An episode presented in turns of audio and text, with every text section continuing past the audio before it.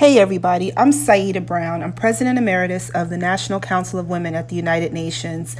And I am also a die-hard, relentless advocate for women's reproductive rights and women's economic empowerment.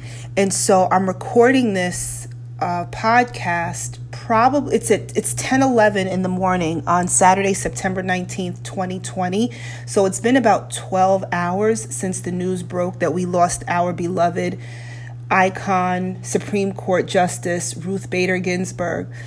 I am launching pink politics podcast because at this point i've truly had enough. I when my term ended at the United Nations in 2017, Donald Trump was uh, just taking office. And I knew when he was running for office at the UN, things were, hmm, let's just say, a little fuzzy. just a little fuzzy. We weren't sure where things were going, we weren't sure what things were happening in 2016 and you just you just kind of went along with it. And here we are in 2020 and someone needs to tell the emperor that he has no clothes. I actually i think he doesn't care.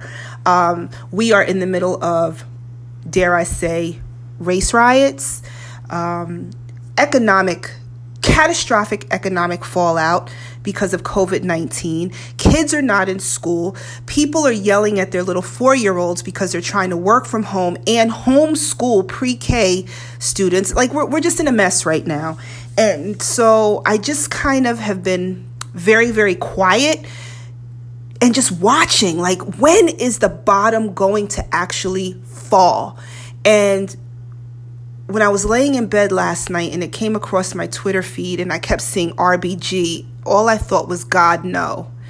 And of course, um, it was it was true. Glamour, Samantha Barry, who's wonderful, wonderful person, editor in chief of Glamour magazine, tweeted, and I responded to her tweet, like, "What's going to happen next? What, where do we go from here?"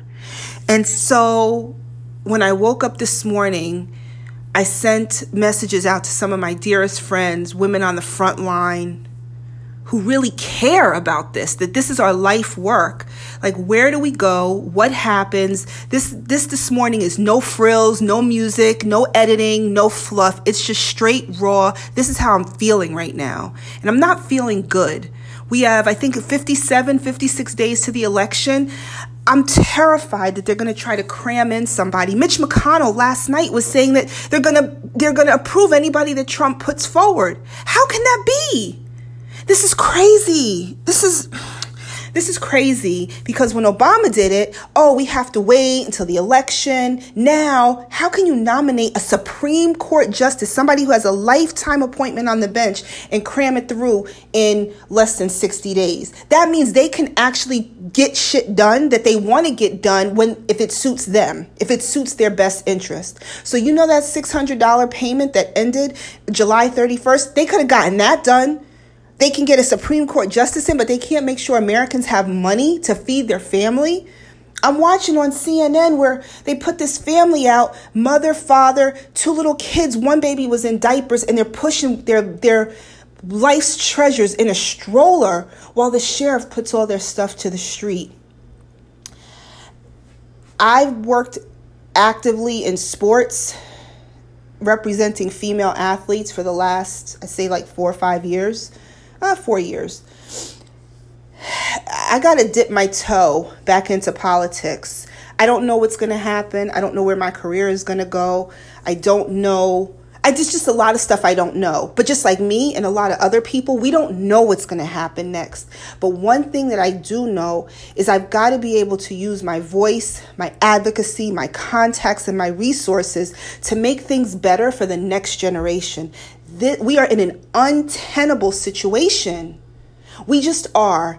And I can't afford, neither can you, neither can anybody else afford to just sit on the sidelines, pray, and hope this gets better. Because it's really not. So be on the lookout. I'm going to record, I, I, may be recording three and four podcasts a day. I don't even know at this point. I just know we have to build momentum. We have to get this train going in the right direction fast, or we are heading for disaster beyond epic proportions. Always remember that we shall pass through this world but once. Any good, therefore, that we can do or any kindness that we can show to any human being, let us do it now. Let us not defer or neglect it, for we shall not pass this way again. I'll see you next time.